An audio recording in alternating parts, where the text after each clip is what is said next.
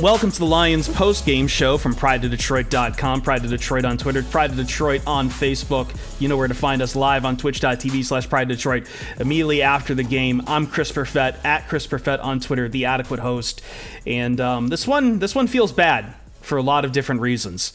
This one feels like uh, you know what this feels like. This feel this game Lions Vikings felt like a mid 2021 season game after Dan Campbell had just taken over play calling, and the Lions were fighting in those games, but they would always do things to really just shoot themselves in the foot. And there was a lot of shooting in the foot on this game. And, you know, I, I keep saying that this year I wasn't expecting too much, but at the same time, for the Lions, this was a game they could have absolutely had. This was a game they could have absolutely had and they let him go. They let him go with some incredibly bizarre decision making late in the game. So we'll try to talk about all of it.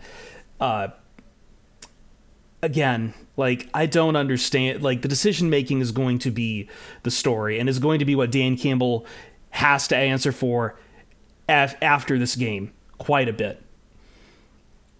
I don't understand several things that happened here. The fourth down play uh, call, calls, I was completely fine with, especially after you knew what Austin Seibert was. Austin Seibert was off for the entire day. I don't know if the, how much longer the Lions will stick with him. This is already a really bad kicking situation going into this year, and man, he misses he misses multiple kicks there. Like you, you miss multiple field goals, you can't have that, man. You can't have that. So I understand the fourth down play calling. That wasn't my problem. The problem came late in this game as time management and play calling just got completely turned around and screwed up to really just really make this a bad choice. Once again, the punts came back. The, the three and out. Lions were avoiding three and out quite well for most of the day. Then you had a three and out late in that game after the after their last touchdown that uh, really started to hurt them.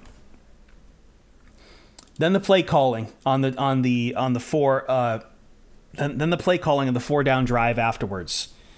Um, I don't understand when it's third and one when you have about you know you, you've you've been you've been good at you've been good at keeping them uh, their offense off the field. And you weren't going to get a lot of chances to keep the Vikings offense off the field. The longer you could keep the the Vikings offense off the field, the better. That's what they did early in the game and it worked out very well for them. Later in the game, not the same blueprint.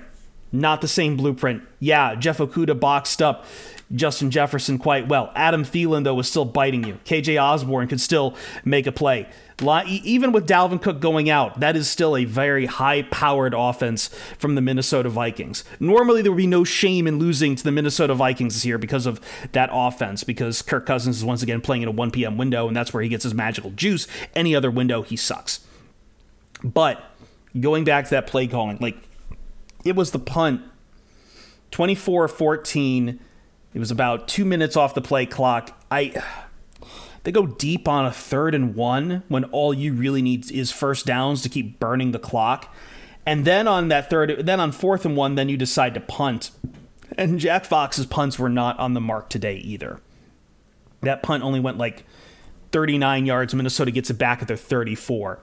That like you you could have uh, you had two shots there. Going deep on third and one only really makes sense if you are then going to stay on the field on fourth and one and ram it up their throats. They didn't do that.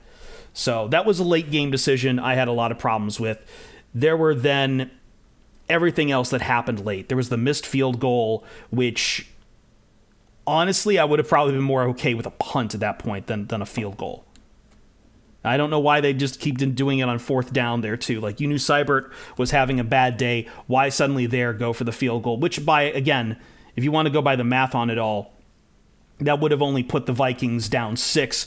Touchdown with a PAT puts them up. Which, by the way, they got that touchdown anyway. KJ Osborne walked in. Which, by the way, how did he get to walk in? That's right. The Lions gifted him a, uh, a timeout.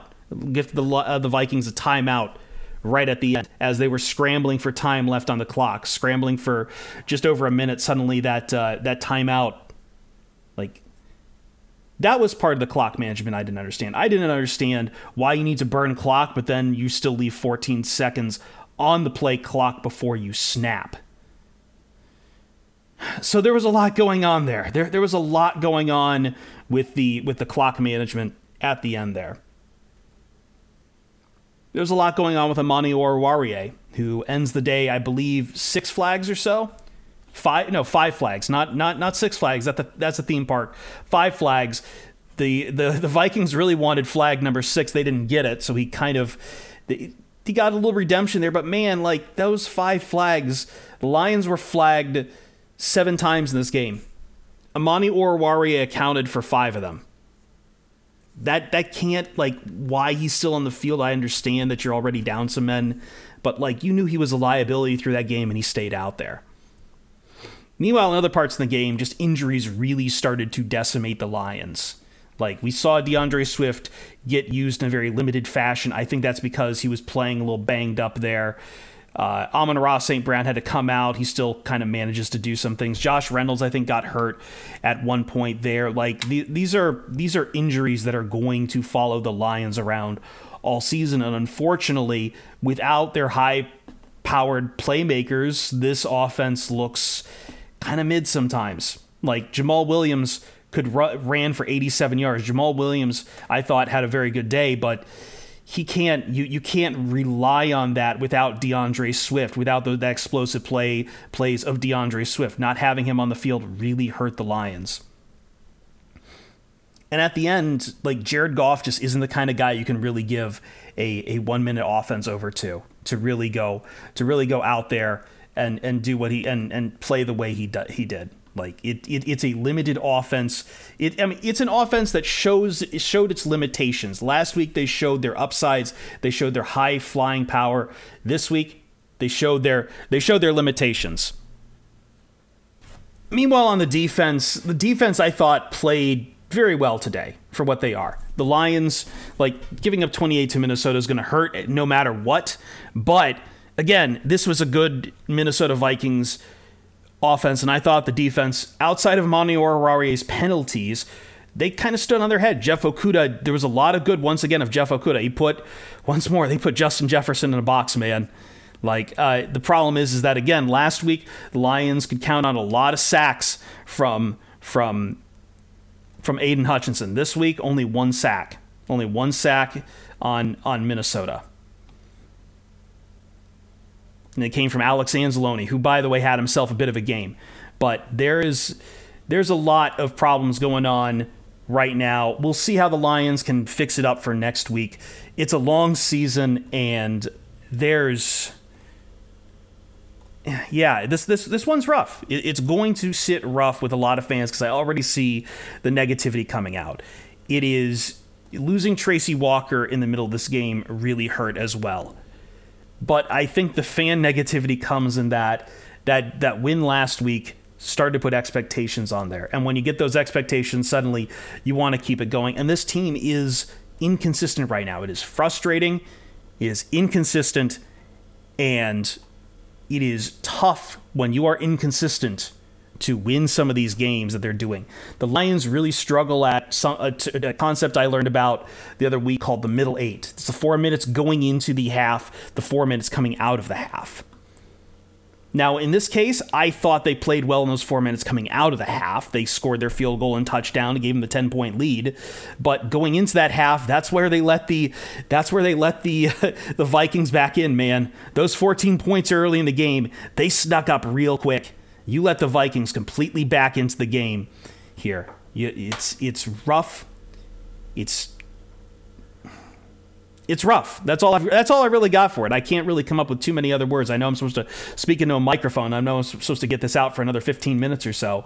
But when you look at a team this inconsistent still, and we've seen their ceiling. We've seen their ceiling on what they can do. We've seen their potential on what they could do. Potential rather than ceiling, I should say.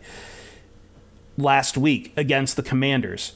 This week, you saw a lot of that potential still, still too, but you also saw a lot of their downsides as well. You saw a lot of what they need to work on, and it's going to be hard to like if you're if you're dealing with that kind of decision making through the season while already injured, it's going to hurt you a lot.